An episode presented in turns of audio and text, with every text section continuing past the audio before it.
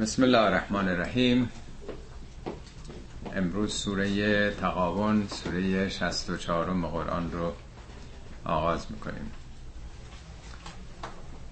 خب نام سوره طبق معمول باید توضیح خدمتون ارز کنم.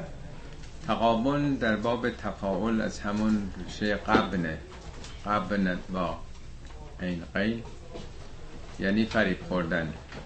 مقبون شدن یعنی گول خوردن دیگه فریب خوردن. در فقه هم میگن در معاملات اگر کسی بیش از 20 درصدش کلا سرش رفته باشه اختیار داره که فسخ بکنه. اسمش می‌ذاره خیار قبن خیار به معنای اختیار. اختیار این که چون فریب خورده معامله رو به هم بزنه. تقابن در باب تفاعل یعنی یه فریب دو طرفه است. معمولا فریب زدن حالا چه در خرید چه در فروش یه طرف. ولی وقتی که دو طرف فریب بخورند. یعنی فریبی که آدم به دیگری میده ولی خودش در واقع فریب خورده. نام سوره در واقع چنین فریبی است چنین ضرر و زیانی است که دو طرف داره. حالا می‌رسیم به آیه‌ای که این نام از اون گرفته شده. شاید لازم باشه الانم مثالی بزنم خدمتون. ببینید کسانی که بوت می‌کنند دیکتاتورایی رو در کشور خودشون چه در نظام استبداد شاهنشاهی چه نظام استبداد فقاهتی ولایتیه در واقع دو طرف گول می‌خورن همون کسی که به قدرت می‌رسه مردم رو فریب میده با ادعاهاش. همونایی که او رو بوت می‌کنند او رو فریب دادن. در واقع خودش رو گم می‌کنه به دلیل تملق ها چاپلوسی ها اینها یه فریب های دو طرف است. حالا در این سوره اشاره به آخرت می‌کنه که ذالکه یوم تقابن دو طرف احساس می‌کنن فریب خوردن هم توداهای مردم که مقلد ارباب زر و زور و تزویر شدند می‌فهمن چه کلایی سرشون رفته خدا رو رها کردن.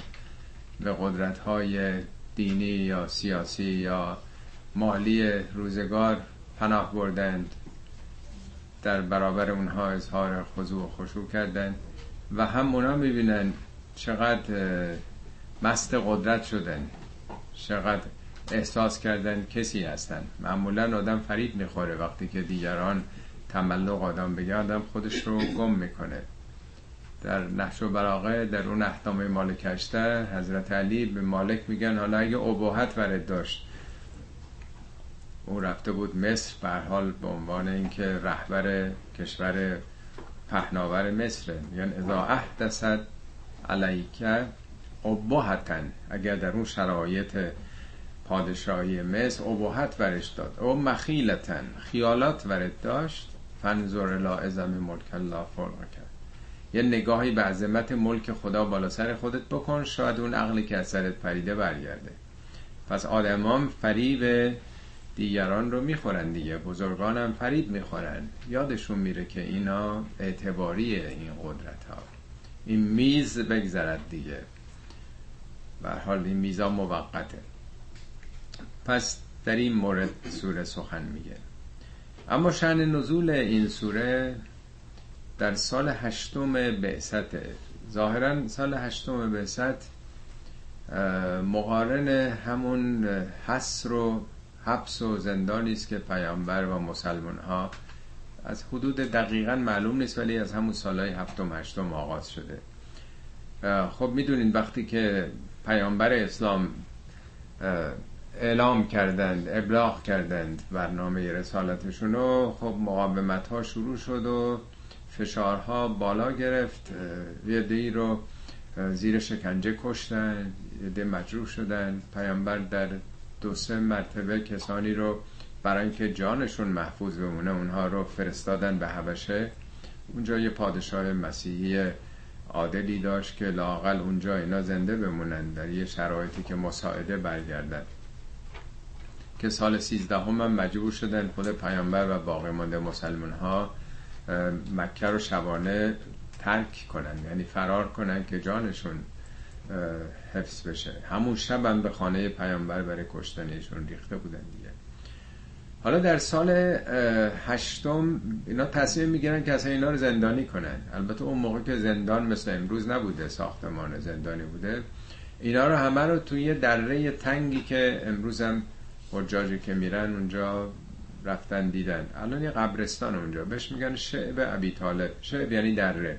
در یه دره تنگی همه اینا رو مجبور می‌کنن خون و زندگیشون رو بل کنن برن اونجا.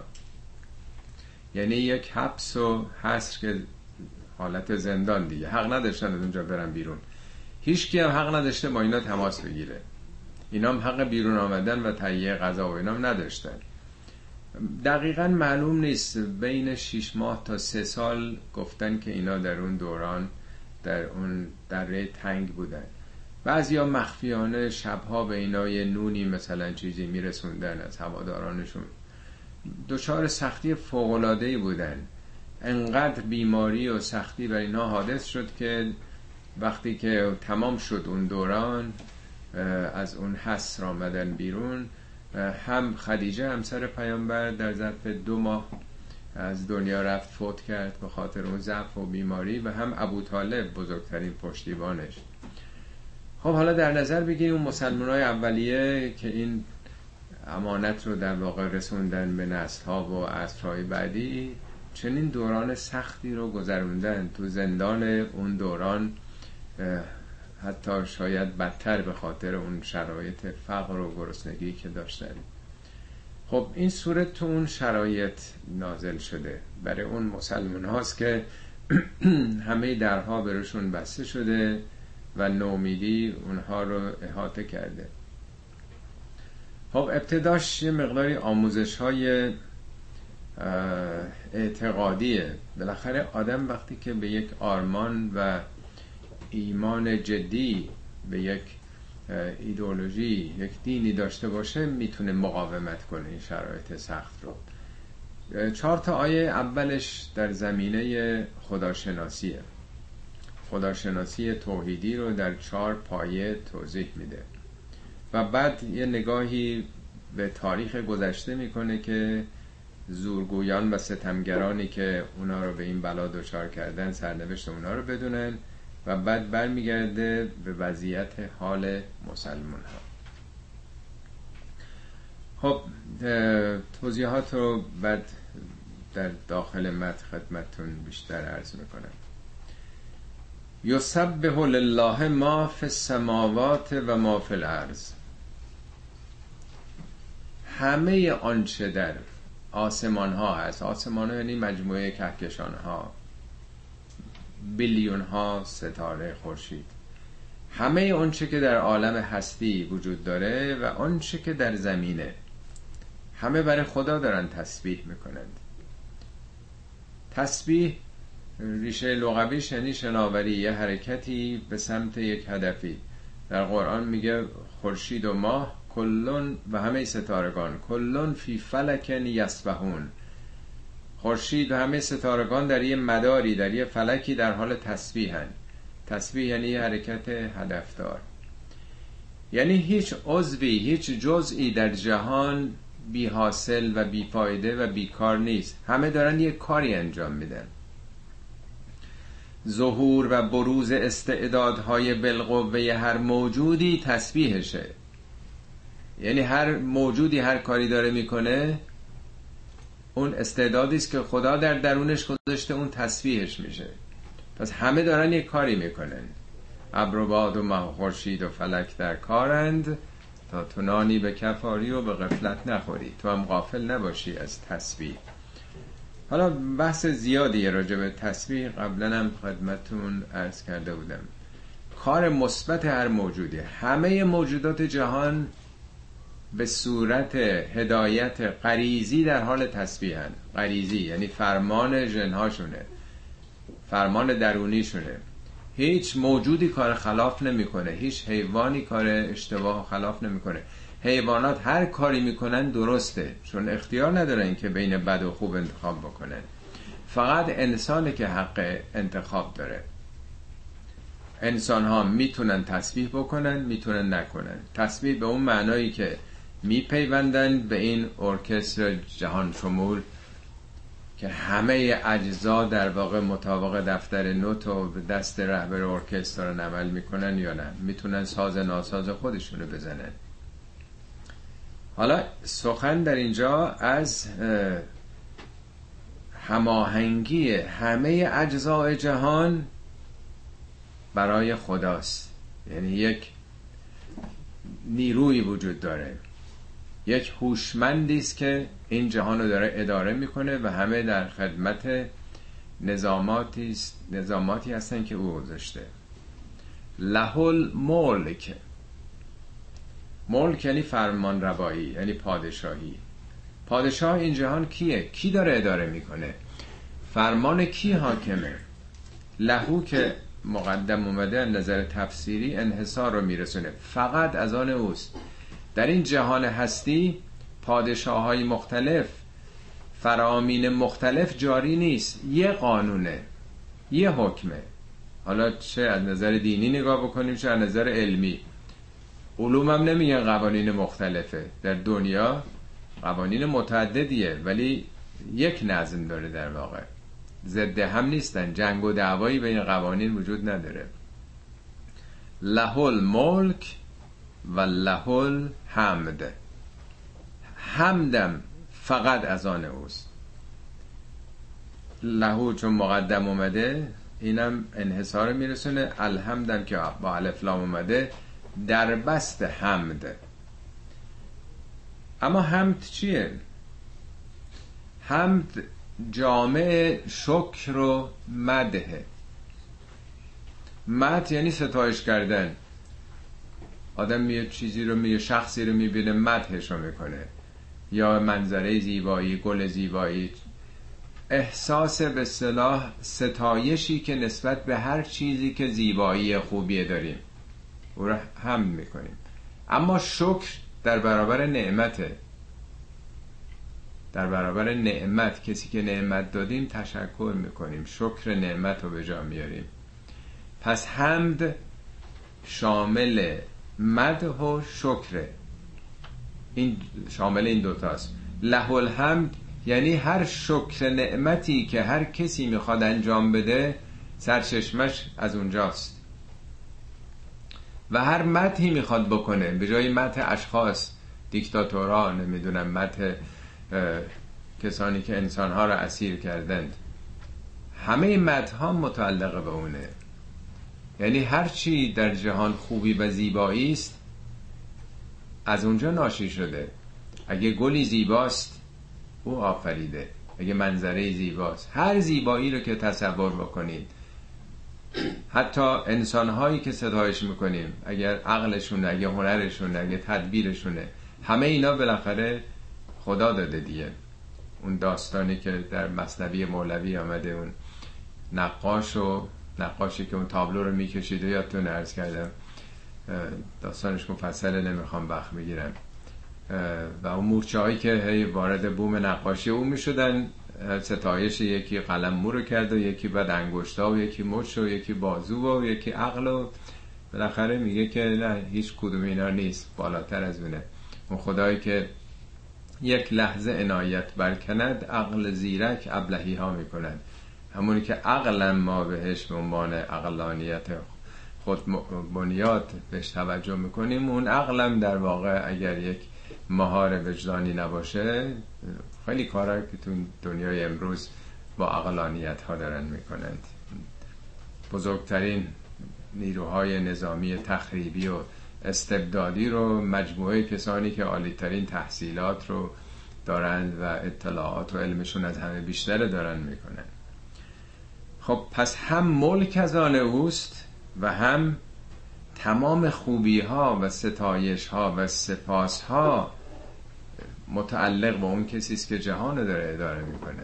اینم بازی مسئله دینی نیست. کسی که دین رو هم باور نداشته باشه با علم و دانش به جهان نگاه بکنه در شگفت قرار می‌گیره از اون زیبایی هایی که آدم در این پرندگان در این گل ها در انواع زیبایی هایی که در جهان هست. اینا از یه جا ناشی میشه. هیچ کسی نمی‌تونه بگه اینا منشه های مختلفی داره. و هو علی کل شیء قدیر. او بر هر چیزی قدر و اندازه و نظامی گذاشته. یعنی جهان پراکنده نیست که یه مجموعه خیلی خوب کنار هم قرار گرفتن. اینا هر کدوم در جایگاه خودشونن. ترکیبشونم مجموعهشونم فوقلاده است. پس یک ملک و اینجا داره میگه اول معرفی می‌کنه به اونا که تحت اون فشار در اون دوران سختن که جهان یه پادشاهی داره و این پادشاه فوقلاده است همه چیش قابل ستایشه. هیچ نقصی در دنیای اون در وجود او در اونچه که ساخته نیست و نظم و انضباط و به صلاح قدر و اندازه در او وجود داره در نظامش که آفریده. هو الذی خلقکم. حالا میره پایه سوم. پس اولی ملک دومی قدر و اندازه است انضباط نظم سومی آفرینشه هو الذی خلقکم. اون همون کسی که شما را آفرید. فمنکم کافرون. بعضیا قبول ندارین انکار می‌کنین. کفر به ابرم میگن کافر جلوی خورشید رو میپوشونه. نمی‌خواین ببینین یک هجابی یک موانعی جلوی بصیرتتون گرفته. بعضی از شما منکر هستین و منکم مؤمنون. بعضیا باور می‌کنید. مؤمن نظیرشه امن امنیت. در پرتو امنیت قرار گرفتین. والله به ما تعملون بسیر خدا به هر چه که بکنید بسیره می‌بینه رفتارتون. خلق السماوات والارض. این آسمان ها زمینه که گفت همه اجزایش دارن بر او تسبیح می‌کنن خودش ساخته. او سازندم هست. نه فقط مالک پادشاه ها که نساختن این مملکتی رو. گرچه فرمان روایی می‌کنن ولی اونا سازندش نیستن. این خدا سازندش هم هست. هم سازنده شما آفریدگار شما و هم همه سماوات و الارض و سورکم شما رو سورکم نه به معنای صورت. ما تصویر رو به معنای به صلاح شکلی که ببینیم می‌گیریم. صورت در برابر معناست. معنا قابل دیدن نیست قابل مشاهده نیست ذهنیه. ولی صورت یعنی اونچه که آفریده میشه. سنگ یه صورته درخت یک صورته. خورشید و ماه هر کدوم از اینا صورته. اولین آثار حیاتی که در جهان پدید آمد صورت شکل گرفت صورت موجودات زنده البته. سبرکم باب تفعیله. شما از اون نقطه اولیه سلولای اولیه صورتهای متعددی به تدریج گرفتین در طول میلیاردها سال. فاحسن از صبرکم. صورتهای شما رو نیکو قرار داد نه به معنای صورت. در جای دیگه قرآن میگه قبلا شما علقه بودید نطفه بودید علقه بودید مزغه بودید. حالت های مختلف. میگه اینا صورت های مختلفه. صورکم فی الارهام در رحم صورت های متعدد پیدا کردید. حالا ما میگیم اشکال مختلف. صورکم فاحسن صورکم و الیه المسیر این حیاتی که در کره زمین از یک به صلاح سلول اولیه پدید آمد دوران میلیاردها سال پیش یاخته ها آمیب ها به کجا می‌رسه آخر؟ اول حیات در دریاها به وجود آمد بعد دوزیستان ها بعد پرنده ها آخریناش در واقع پستانداران بودن اونم هزاران نوع. آخر به انسان رسید. آخرش به کجا می‌رسه؟ الیه المسیر. مسیر با ساد سیرورت یعنی شدن یعنی کمال. مثلا نتیجه یه پراسس به کجا می‌رسه آخر؟ به سمت او. خودم که جای خاصی نیست. یعنی به سمت بینهایت داره میره. جهان به سمت بینهایت داره سیر می‌کنه. چهارمین پایه یعلم ما فی السماوات و علم. پس اولی پادشاه هستی است. دومی نظم و انضباط. سومین پایه آفرینش خودش ساخته این کارخونه رو. آیا همه اون کسانی که یه کارخونه می‌سازن هزاران نفر استخدام می‌کنن. علم و آگاهی دارن. چی میگذره تو کارخونهشون؟ افراد چی کار دارن می‌کنن؟ این خودش یه پایه خیلی مهمیه. چقدر اون کسی که صاحب کارخونه است یا مدیر کارخونه است بر اجزای اون کارخونه و بر عملکرد هزاران یا میلیون ها اشراف داره. در حالی که جهان میلیاردها میلیارد موجودات مختلف داره دیگه در دریاها در هوا در زمین در ستاره های مختلف.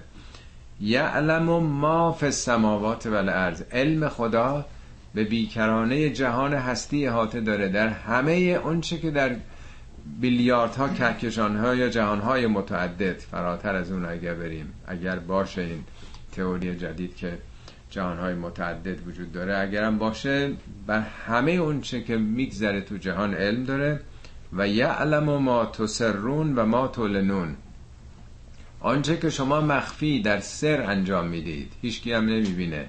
همونو می‌دونه و ما تعلنون آنچه که علنی دارید انجام می‌دید. یعنی به رفتارتون. چه رفتار پنهانی؟ مخفیانه. چه رفتار علنی؟ سوم والله علیمون به ذات صدور حالا اولی که علم اولیش آسمان هاست. تمام جهان هستیه. دومیش علم به اعمال پنهان یا آشکار ما. سومی علم به ذات صدور. ذات صدور صدر به صورت مجازی صدر در واقع ظاهرش قفسه سینه چون قلب و کلیه و همه رو در بر گرفته. میگن صدر. ولی منظور از صدر به سلام مجموعه ارکان در واقع. آنچه که شامل تمام وجود انسان میشه جسم و روح و همه چی. خدا به ذات اونچه که دوازده بار در قرآن این اصطلاح اومده والله علیمون به ذات صدور. یعنی خدا به اونچه که در سلولای مغزیتون هم هست با اون در واقع اینفورمیشنی که وجود داره اون اطلاعات اون مجموعه در واقع آرشیو مغزیتون هم اطلاع داره.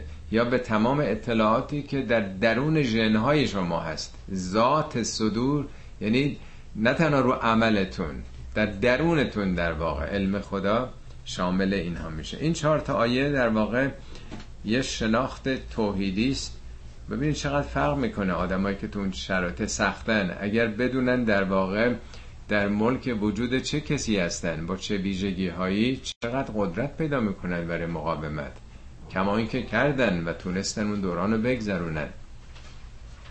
و حالا با این خوز اولاتی که آموزش میدن در چارچوب فقه و نمی‌دونم اصول و این حرفایی که هیچ ربطی هم به قرآن نداره حالا باید دید که چقدر استحکام داره اون باورهای ایمانی کسانی که مقلد و در واقع وابسته به این اندیشه های دوگم و تنگ نظرانه و تعصب آمیز هستن آیه بعد حالا ورق می‌زنه میره تو تاریخ گذشته. تا اینجا یک نوع آموزشی است به خود دینداران. حالا در واقع چون یه طرف هم نگاه ها همیشه به اونایی که این بلا رو سر ما آوردن استبدادیون در واقع دیکتاتورا ستمگران. علم یعتکم نبع الذین نبع الذین کفروا من قبل؟ داستان پیشینیان خودتون خبرش بهتون نرسیده؟ الذین من قبل. یعنی داستان فرعون و نمرود و نمی‌دونم اقوام هود و صالح و اینا رو نمی‌دونید؟ خبر ندارید نه تاریخ. فزاقو و بال امرهم. چشیدن نتیجه کارشون رو. و بال میشه در واقع آثار شدید اعمال ریاکشن باستاب اعمال. فرعون کجا رفت؟ کسرها کجا رفتن قیصرها کجا رفتن؟ استالین کجا رفتش؟ خبر ندارین؟ داستان پیش از شما اونا که انکار کردن این حقایق رو؟ چشیدن نتیجه اعمالشون رو؟ تو زبالدان تاریخ افتادن. صدام ها چشیدند و وبال امرشون رو. قذافی ها چشیدن همچنان هم خواهند چشید دیکتاتورهای بعدی. ولهم عذاب علیم. اون چشیدن تو دنیاشون بود به نتیجه کاراشون رسیدن و برای اونهاست عذاب علیمی در سرای جاوید. نه اینکه خدا عذاب بکنه. وقتی تو این دنیا آخرت چیزی جز دنیا نیست. باستاب دنیاست به عباد گسترده تر. هم حالا نتیجه عملشون رو باستابشون رو چشیدن در زندگیشون و هم بعدا خواهند چشید چرا؟ چه کسی دشمنی داشت با اینا؟ واقعا خدا چون ایمان نیاوردند خدا عذابشون کرده آیه بعد توضیح میده ذالک بنهو کانت تعتیهم رسولهم بالبینات این در واقع گرفتاری که پیدا کردند به چه دلیل بود؟ به انهو به این دلیل بود که کانت تعتیهم رسولهم بالبینات. رسولانی معلمانی کانت استمرار رو نشون میده. تعتیهم هم مزاره نه یه بار دوبار یه عمر این مطالب براشون گفته شده بود. این همه رسولان اومدن این همه پیام ها آمدند. پاسخ اینا چی بود؟ فقالو ابشرون یهدوننا؟ یه بشری می‌خواد ما رو هدایت بکنه؟ همواره منکرین بر این باور بودن که اگر قرار باشه که خدا ما رو هدایت کنه یه فرشته ای باید بفرسه تو قرآن هم میگه اگه رو زمین فرشتن بودن فرشته میفرستادیم براشون. هر هشدار دهنده ای هر راهنمایی باید از جنس خود همون مردم باشه. به زبان همونها باشه در فرهنگ اونا باشه. حالا اینها معاصرین پیامبر می‌گفتن اگه قرار بود خدا حالا یه آدم من بفرسته یکی از ثروتمندان طائف و نمی‌دونم کجا و کجا و اینکه یه فقیر یتیمی است. چطور ممکنه این نماینده خدا بشه می‌گفتن اللهم بار خدا یا انکان هازا من که اگه این قرار باشه از جانب تو باشه بر ما سنگ از آسمان ببار. که شهن تو آمده پایین که یه آدم فقیر ادعا بکنه که نماینده توه. یعنی مانع اصلی همون مسائل طبقاتی دیدن تمایزات ثروت و فقر رو در واقع معیار قرار دادنه. نه به اون مطلب پیام به جایی که آدم پیام رو بگیره ببینه این تو چه لباسیه در چه خانه ایه با چه ماشینی هست. فقالو ابشرون یهدوننا فکفرو در نتیجه کف برزیدن. به پیام به حرف به حقیقت توجه نکردن فقط به اون معیارهای ثروت و قدرت زمانه خودشون. و تولو پشت کردن به این حقایق. هم انکارش کردن و هم پشت کردن. و استقن الله خدا هم که بی نیازه. خدا که نیازی نداره که بندگان حتما ایمان بیارن. در جای دیگه هست میگه ان تکفرو انتم و من فی الارض جمیعا. اگه شما و همه اون کسانی که در روی زمینن کفر ورزن برای خدا که مهم نیست. خدا والله غنی و حمید. خدا بی نیازه و ستوده شده است. خدا که نیازی نداره. خورشید که نیازی نداره که گیاهان حالا بخوان رشد بکنن یا نکنن. ما از نور و گرمای خورشید استفاده بکنیم یا نکنیم. خورشید داره میتابه دیگه. رحمت خدا هم داره میاد به صورت هدایت. هر کی می‌خواد استفاده کنه می‌خواد نکنه. خدا بی نیازه. خورشید که به ما نیازی نداره از اونجا یه طرفه داره میاد. و استغن الله والله غنی حمید. خدا غنی و حمیده. هم بی نیازه هم ستوده شده است. نیازی هم به شکر و تشکر و حمد شما نداره. همه اینا برای خودتونه. این حمید صفت حمید ده 17 بار در قرآن اومده. ده بارش با غنی اومده. یعنی خیلی مهمه که خدا هم بی نیازه از نظر مادی و هم از نظر تشکر و حمد و سنای دیگران. زعم الذین کفروا ان لن یبعثوا. این کسانی که انکار کردند زعم یعنی پنداشتن. فکر کردن که هرگز برانگیخته نمیشن. آیه قبلی انکار نبوت بود تو این آیه انکار رستاخیز و این دوتا اصل بود. خدا رو اونا قبول داشتن. این مثلث خدا خدا و نبوت و آخرت خدا رو اونها انکاری نداشتن ولی با دیدگاه خودشون. آیه قبل شیشم انکار نبوت رو بیان می‌کنه. این هفتم انکار رستاخیزا اونهایی که حقیقت رو پوشیندن انکار کردند فکر کردن هرگز لن یعنی نه حالا نه بعد نه هیچ وقت. هرگز مبعوث نمیشن. هرگز وقتی مردن زنده نمیشن.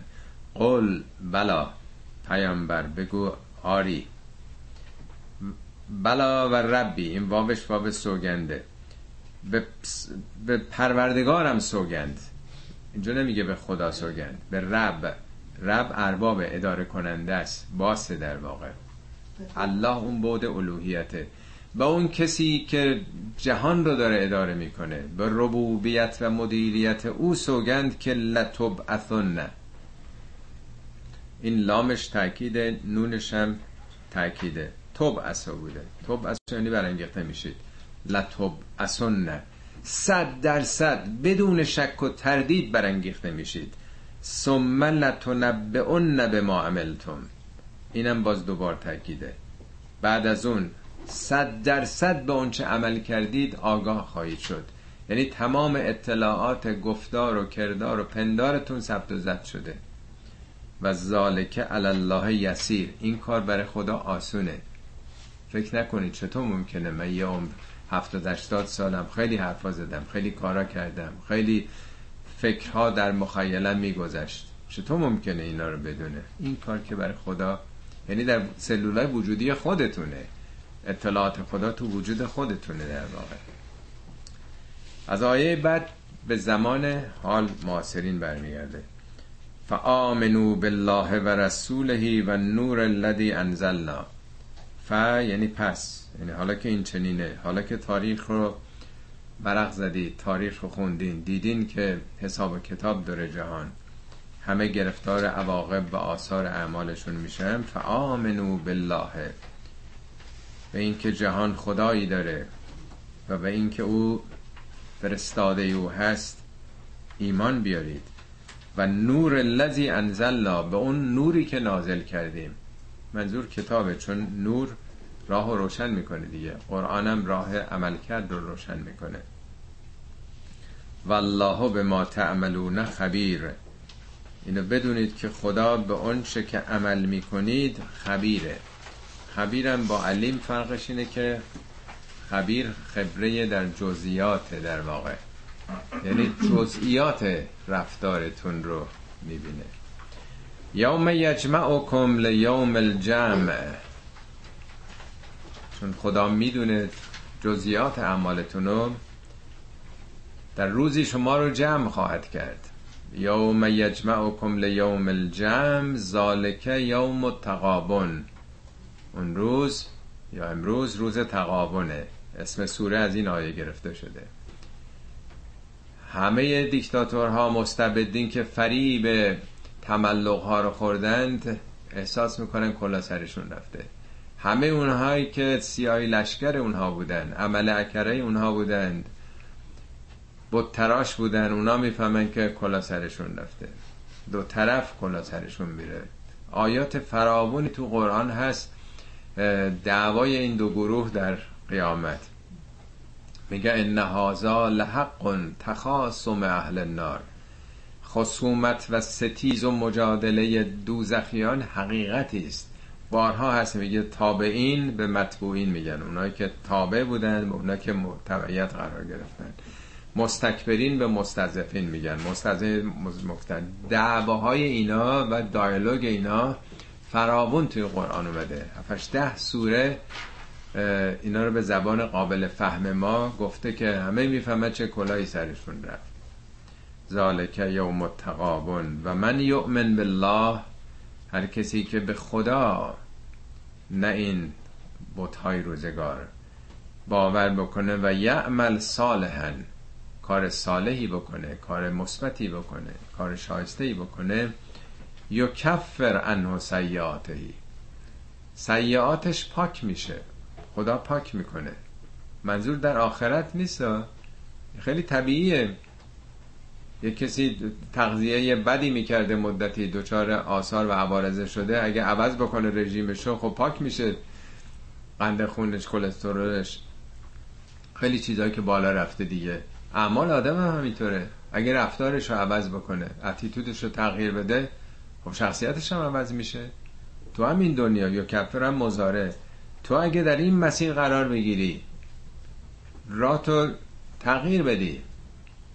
یا کفر انه سیاتهی و یدخله جنات تجری من تحت الانهار.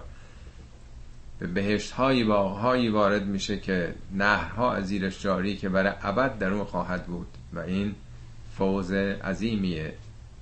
ذالک فوز العظیم. قبلا بارها توضیح دادم. چل بار این جمله در قرآن اومده.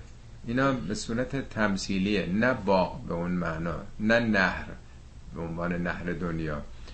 در قرآن اومده میگه اصلا قابل درک و فهم نیست اون چی که خدا وعده داده برای آخرت. و ما تدری نفسون. هیچ نفسی نمی‌تونه درک بکنه. مازا اخفی لهم من قررت اعیون اون چشم روشنی هایی که خدا وعده داده. میگه اینا مثاله. مثال های دنیاییه. برای دنیا به خصوص معاصرین 14 قرن قبل که صحرای خشک منطقه استوایی بوده یه جا اگه باغ باشه اونم باقی که آبش جاری باشه نهایت سبز و خورمی و در واقع شادمانی بوده. به تناسب مردم اون دور است. پیام ها رو باید گرفت. که چاره هم نیست. هر پیامی در هر زمانی نازل بشه در قالب درک و فهم و زبان و ادبیات مردم همون عصر خواهد آمد. باید در واقع این حالت مجاز و متافور رو فهمید که چگونه قرآن از اون واژه ها داره پیامش منتقل می‌کنه. اما والذین کفروا و کذبوا به آیاتنا اونایی که انکار کردند. کفر فقط جنبه تئوریک نداره ها. این اصطلاح تو قرآن ما این چاره نداریم اینجوری ترجمه می‌کنیم. یعنی چون قبول نکردن کفر در واقع بیشتر جنبه عملی داره. مخاطبین این آیات در زمان نزول همون متفرستان مشرکین مکه بودن. اونا فقط مسئله این نبود که عقایدشون فرق داره با مسلمان ها اونا شکنجه می‌دادن میکشتن. از بین میبردن. یعنی فقط مسئله باور و عقیده نیست کفر. یعنی مانع شدن و از بین بردن مخالفینه. میگه اونایی که در برابر این جریان قرار گرفتن و تکذیب می‌کنند به این نشانه ها که اصحاب النار. اصحاب هم که مثل اصحاب رسول اصحاب رسولی کسانی که هم نشینمونن هم فکر او شدن با او سنخیت دارن. اینا وجودشون آتشی شده. البته آتش هم با سمبولیکه نه آتش دنیایی. میگه اون آتشی است که از سینه ها شعله بر میشه نار الله الموقدت التي تطلع علی الافئده اون آتش خدایی است که از فعادتون از درونتون شعله می‌کشه. خالدین فیها و بیس المسیر برای همیشه تو اون شرایط خواهند بود برای اینکه خودشو اینجوری ساخته. و بیس المسیر. اینجا هم باز مسیر با ساده چه بد سرانجامی است. چه بد شدنی است که نهایت یک عمر که خدا این توفیق رو داده که انسان ها به کمال برسن آخرش به اینجا رسیده. آیه بعدیش یه اشاره است باز به همون سختی هایی که در اون ارز کردم دو سه سالی که در حسر و حبس اون دره تنگ بودن. گرسنگی و سختی های فوقلاده و بیماری. فکر می‌کردن که آخه این مصیبت ها از کجاست؟ چرا ما باید مصیبت بکشیم؟ مگه ما چه گناهی کردیم؟ اینها دارن بت میپرستن. ما به خدای یکتا به آفریدگار عالم وجود ایمان آوردیم. هر کسی تو دنیا به هر قدرتی پناهنده بشه حمایتش می‌کنن. چطور ما داریم زج می‌کشیم؟ چرا ما در زندان هستیم؟ خدا کی به داد ما می‌رسه؟ این خیلی مهمه. کما بیش حتما شنیدین از دیگران. آدم انقدر آدم خوبی بود فلانی ولی چرا مریض شد؟ چرا این عزیزانش فوت کردن؟ چرا زندان افتاد؟ چرا شکنجه کشید؟ چرا کشته شد؟ ما ناخداگاه این چنین فکر می‌کنیم که رو قیاسه به نفس بشری چون هر کسی که به کسی پناهنده میشه اون هواشو داره دیگه. چرا انسان ها به قدرتمندان به دستگاه های اطلاعاتی امنیتی این بر بر خودشون رو میبندن؟ میبندن برای که تو دنیا کسی نتونه بگه بالا چشمتون ابروه. حالا آدم خودشو به خدا ببنده. آیا در دنیا مشکلی دیگه نخواهد داشت؟ یعنی قراره نداشته باشه؟ در حالی که به تعبیر پیامبر میگه بیش از همه بندگان انبیا مصیبت کشیدن. گرفتاری داشتن. و بعد اولیا. و مؤمن به قدر ایمانش بلا می‌بینه. هرچی ایمانش بیشتر امتحانات هم بیشتر که تونتون باید بره بالاتر. این نیست که آدم به خدا ایمان بیاره بگه که خب دیگه هم چی هم راحت شدیم و دیگه مشکلی نخواهیم داشت. سوره انکبوت 29 میطوری آغاز میشه. حسبتم من تدخل الجنه. فکر کردید داخل بهشت میشید؟ ولما یعلم الله الذین جاهدوا منکم و علم صابر هنوز که معلوم نشده که کیا مجاهدت می‌کنن کیا صبر و پایداری می‌کنن. اینطور نیستش. یعنی در واقع شما اسم نوشتین تو مدرسه. حالا باید زحمت بکشین درس بخونین تا بتونین به نتایجش خودتون برسین. اینجا میگه ما اصاب من مصیبت الا به ازن الله.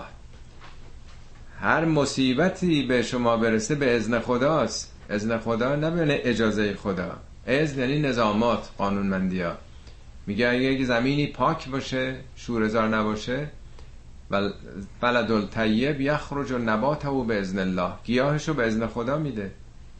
یعنی زمینی که آلوده نباشه خاک هر جا باشه آب باشه به ازن خدا سبز میشه دیگه. یعنی در ازن خداست این مصیبت ها عجیب غریب نیست. اگر انتظار داشتید که دیگه آسه میرید آسه میایید و هیچ مشکلی نیست خیر. اینا به ازن خداست. و من یؤمن بالله یهد قلبه. هر کسی که به خدا باور داشته باشه دلش هدایت میشه. می‌فهمه که قضیه این نیست که با سمت خدا رفتیم برای که نون آبمون بهتر بشه. دلش روشن خواهد شد. می‌فهمه که چیزی را دست نمیده داره ساخته میشه.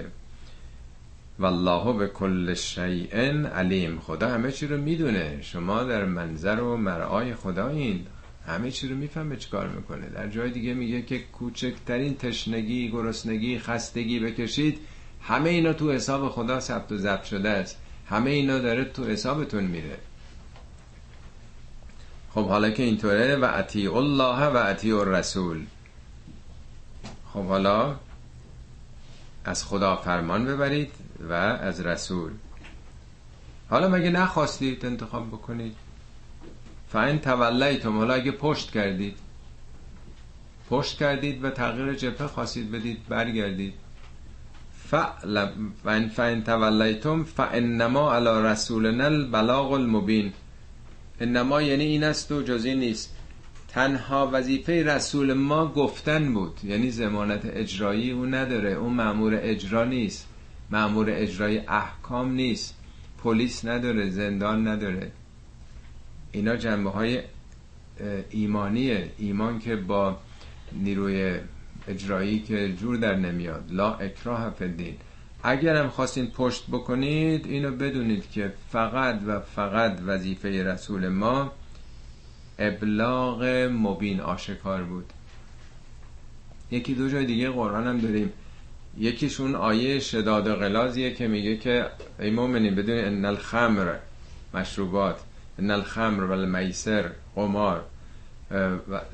مفصل داره اینا رو میگه. اینا همه رجسه. من عمل شیطانه. عمل شیطان. فجتنبوه اجتناب بکنید. اطاعت کنید از خدا رسول. فان تولیتم.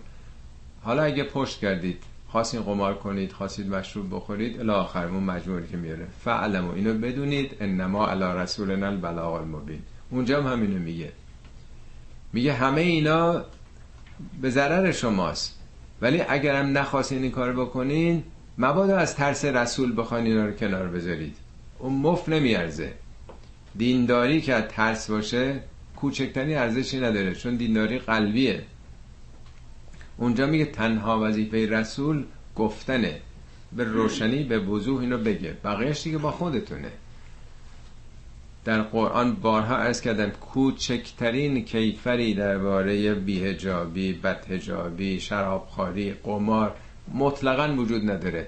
جز همون چهار کیفری که تو همه جای دنیا هم هست. یکی سرقته یکی سلب امنیت مسلحانه جامعه است. محاربه میگه. یکی زنای علنیه که چهار تا شاهد باشه. علنیش فقط که تجاوز به عفت عمومیه. چهارمیشی بود؟ ولی قصاص. قصاص قتل. کجای دنیاست که این چهار تا آزاد باشه؟ بجز این در قرآن هیچی نیست. بقیهش ساخته شده در طول تاریخه. توسط دستگاه دینی رو مسلحت اندیشی که خودشون داشتن. و چون جامعه هم دینی بوده هرچی آقایون گفتن میپذیرفتن دیگه. به یه نوع در واقع تصویب دموکراتیک بوده. ولی مربوط به کتاب خدا نیست. جوامع دینی چنین تصویب کردن. بعد خوبش به حساب خودشون. بحث من از قرآنه. الله لا اله الا هو و علی الله فلیتوکل المؤمنون. الله. اون خدا یکتایی که هیچ معبودی جز نیست. خب حالا که اینطوریه اگه مؤمن هستید و الله فلیتوکل المؤمنون. این جملهش باید اینطور می‌شد. فلیتوکل المؤمنون الله ولی الله که آمده فقط بر خدا. یعنی اگه اهل ایمانین توکلم یعنی دیگه وکیل گرفتین دیگه بسپرین به خدا. شما آفریدگار جهان هستی رو به وکالت گرفتین با اون قرارداد بستید خب دیگه بسپرید به اون دیگه. خیالتون راحت. در این مسیر وارد شدید در این شرایط سخت حصر و حبس هستید. مشکلات گرسنگی ها تهدید ها اگه باور دارید که این در راه او هستید خب بسپرید دیگه بقیهش به اون دیگه. هر چی پیش بیاد دیگه خوبه دیگه. یعنی این وابستگی های زندگیتون رو تو دنیا از دست بدید. آیه بعدی حالا وارد موانع این کار میشه. خواستم من زودتر تمام بکنم که برای بحث دیگه ای بود که حالا متاسفانه نشد این دو تا آیه هم توضیح میدم و عرض می‌کنم. ختم می‌کنم. خب اون مسلمان که تو اون شرایط تنگ بودند بالاخره اینا همسر و فرزندی داشتن بیرون. اونا نمیپسندیدن که شوهرانشون در چنین شرایطی باشن یا جوانانشون. خب می آمدن تلقینات می‌کردن و تهدید به طلاق نمی‌دونن با یا می‌رفتن با اون طرف سازش, سازش می‌کردن یا متوسل می‌شدن. همیشه همینطوره. تو خیلی از خانواده هم وقتی مثلا جوانانی می‌خوان تو تظاهرات شرکت بکنن وارد مثلا فعالیت های سیاسی میشن پدر و مادرها دیگران مانع میشن جلوشون رو می‌گیرن. یعنی براشون اون مسئله عواطف و محبت و ارتباط های خیشابندی و خانوادگی خیلی مهمتره. تو این را میری میگیرنت کتکت می‌زنن به زندان میافتی جونت در خطره. شاید 90 بیش از 90 درصد مردم هم راضی نیستن که فرزندانشون جوانانشون یا همسرشون وارد این کارا بشن. خب مسلمانایی که زمان پیامبر آغاز کرده بودن این جنبش رو بدترین فشارها رو سر اونا بود. خب معلومه که راضی نبودن وابستگانشون. تمام تلاش می‌کردن اینا رو برگردونن. خب پس یه مانع بزرگ نزدیکان آدم هستن. چه رابطه قویتر از نظر عاطفی؟ از رابطه ای که آدم با همسرش داره یا فرزندانش داره؟ ببینید دوراهی انتخاب خداست راه خداست. مسیر است که پیامبر خدا گشوده یه طرف هم وابستگی های خانوادگی هستش. کدوم باید انتخاب کرد؟ وقتی اونا در اون مسیر قرار گرفتند این در واقع یه دشمنی دارن انجام میشه. حالا اینجا داره این مشکل رو مطرح می‌کنه. یا ایها الذین آمنو ای کسانی که ایمان آورده اید پیوستید و تو این شرایط سخت و تنگ ناسید ان من ازواجکم و اولادکم ادب لکم چه بسا؟ ممکن است از ازواجتون ازواج به معنای زنان نیست. و اینم می‌گفت که نسائکم. چون در تاریخ برعکس هم بوده. زنانی پیوسته بودن به پیامبر شوهرانشون مخالف بودن. ازواج یعنی همسرانتون. ان من ازواجکم و اولادکم ادب لکم. اداوتی پیش خواهد اومد. چیکار باید کرد؟ فهزروهم حالا در بعضی ترجمه ها نوشتن که از, اینا حذر کنید. مگه میشه کسی از همسر و فرزندش حذر کنه؟ هزر یعنی سپر. خضوع هزرکم یعنی سپرتون رو بگیرید. یعنی این یه الرتیه. در برابر اینها یه صلاح سپر یعنی مراقب باشید. کلمه احتیاط و مراقبت ترجمه مناسب تریه یعنی شرایط خیلی حساسیه. بین یه دوراهی قرار گرفتید آیا کسی اجازه داره که احساس بکنه همسر و فرزندشان رو در راه مثلا باطلا نمیان تلاش می‌کنه این رو برگردونن اونا رو متهم بکنه برچسبشون بزنه توهین بکنه اصلا قطع رابطه بکنه؟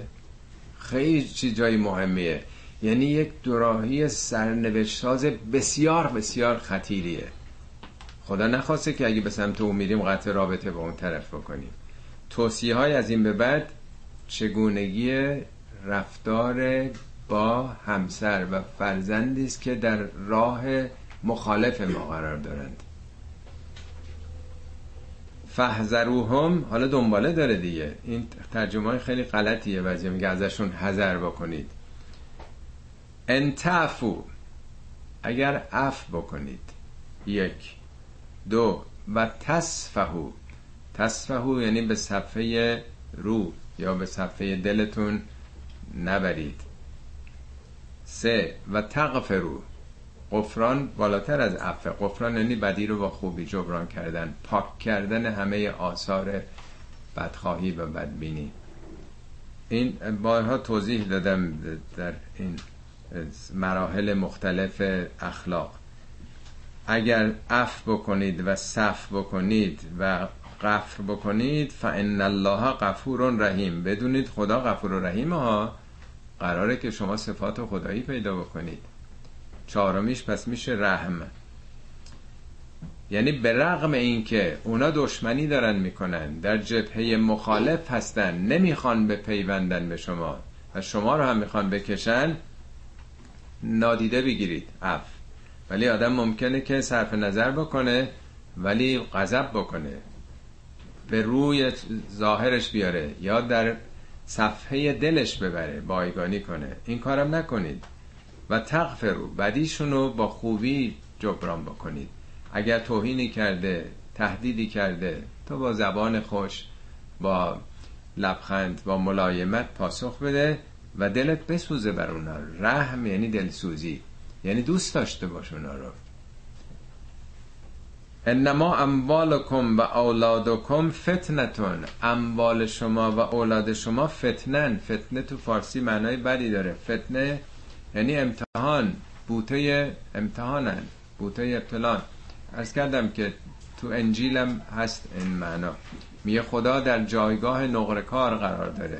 نقره کار وقتی که نقره رو می‌خواد خالص بکنه به آتش نگاه می‌کنه که در درجه حرارت مختلف چگونه ناخالصیاش میریزه تا نقره خالص میشه. شما به کتاب های لغت هم نگاه کنی کلمه فتنه دقیقا میگه که خالص کردن سنگ طلا و نقره که ناخالصیاش بره. یعنی مؤمن در سختی ها خلوص پیدا می‌کنه شخصیتش ساخته میشه. فی تقلب الاحوال تعرف و جواهر الرجال. در زیر و رو شدن روزگار و سختی هاست که جواهر وجودتون تبلور پیدا می‌کنه سیغل پیدا می‌کنه. میگه که هم داراییاتون که ممکنه که این شرایط سختی که توشه و عبی طالب محصور هستیم به فکر خونه و زندگی و پول و اینها بخوایم در واقع برگردید و هم وابستگانتون. ولی بدونید اینا همش امتحانه. والله عنده اجر عظیم. بدونید که اجر عظیم نزد خداست.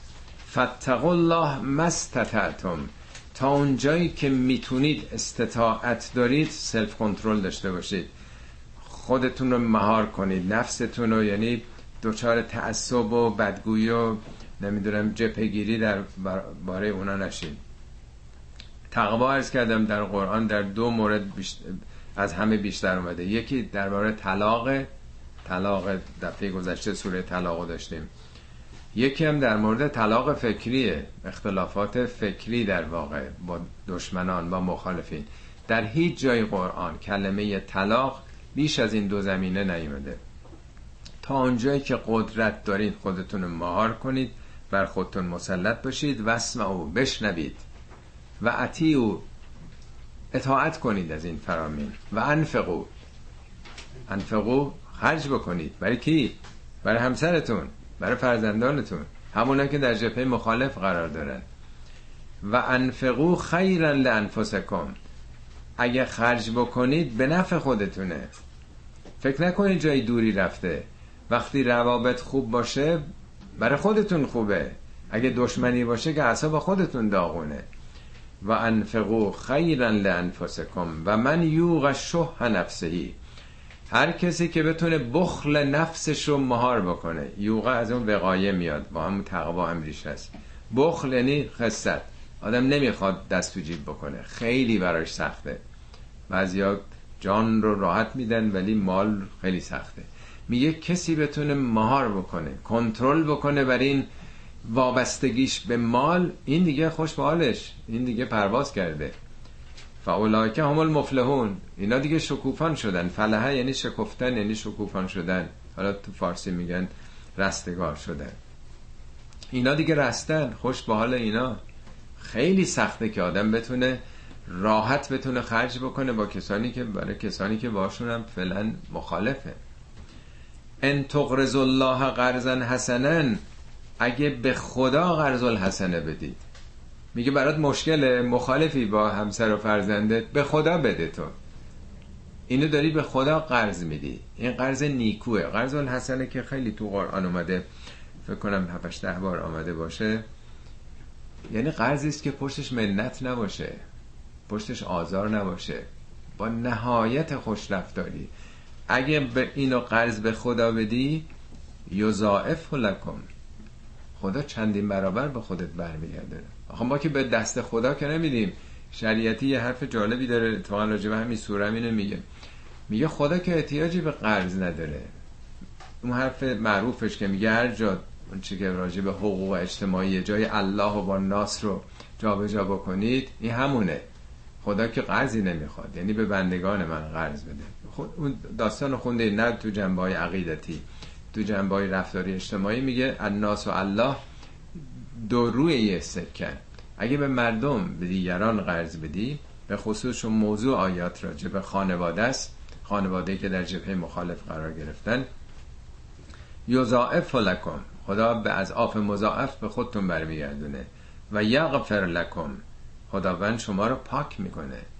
غفره یعنی پوشوندن پاک کردن از همه این منیت ها و یغفر لکم والله شکور حلیم. خدا شکور و حلیمه. این صفت حلیم یازده بار به خدا تو قرآن نسبت داده شده. بیش از همه شیش بار میگه قفور حلیم. خدا چون قفوره میبخشه حلم داره. حلم به صفتی میگن که آدم بردبار عکس العمل نشون نمیده به تعقیق میندازه خدا میبخشه و حلیمه. دوبار میگه علیمون حلیم. چون علم داره به رفتار بندگان حلم نشون میده. یه بار میگه قنیون حلیم. چون بینیازه حلم داره. اینجا میگه شکورون حلیم. شکور یعنی خدا از موضع تشکر از موضع مثبت به بندگانش نگاه می‌کنه. جهات مثبت رو می‌بینه نه منفی رو. به خاطر همینی که حلم داره. بنابراین شما عصبانی نشین.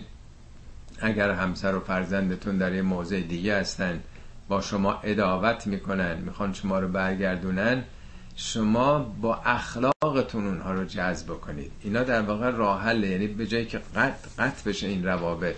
اونا تو موضع خودشون تقویت بشن. اینا می طرف میگه دیدین که چقدر پشت سر هم توضیح های مثبت در رفتار با خانواده که در جبهه مخالف قرار گرفته.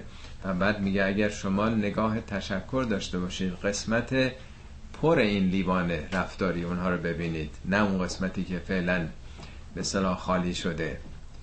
چون خدا شکور این صفت خداست یعنی عمل بندگان رو افزایش میده رعایت می‌کنه در نظر می‌گیره. رفتارش یه بودی نیستش. عالم الغیب و شهادت العزیز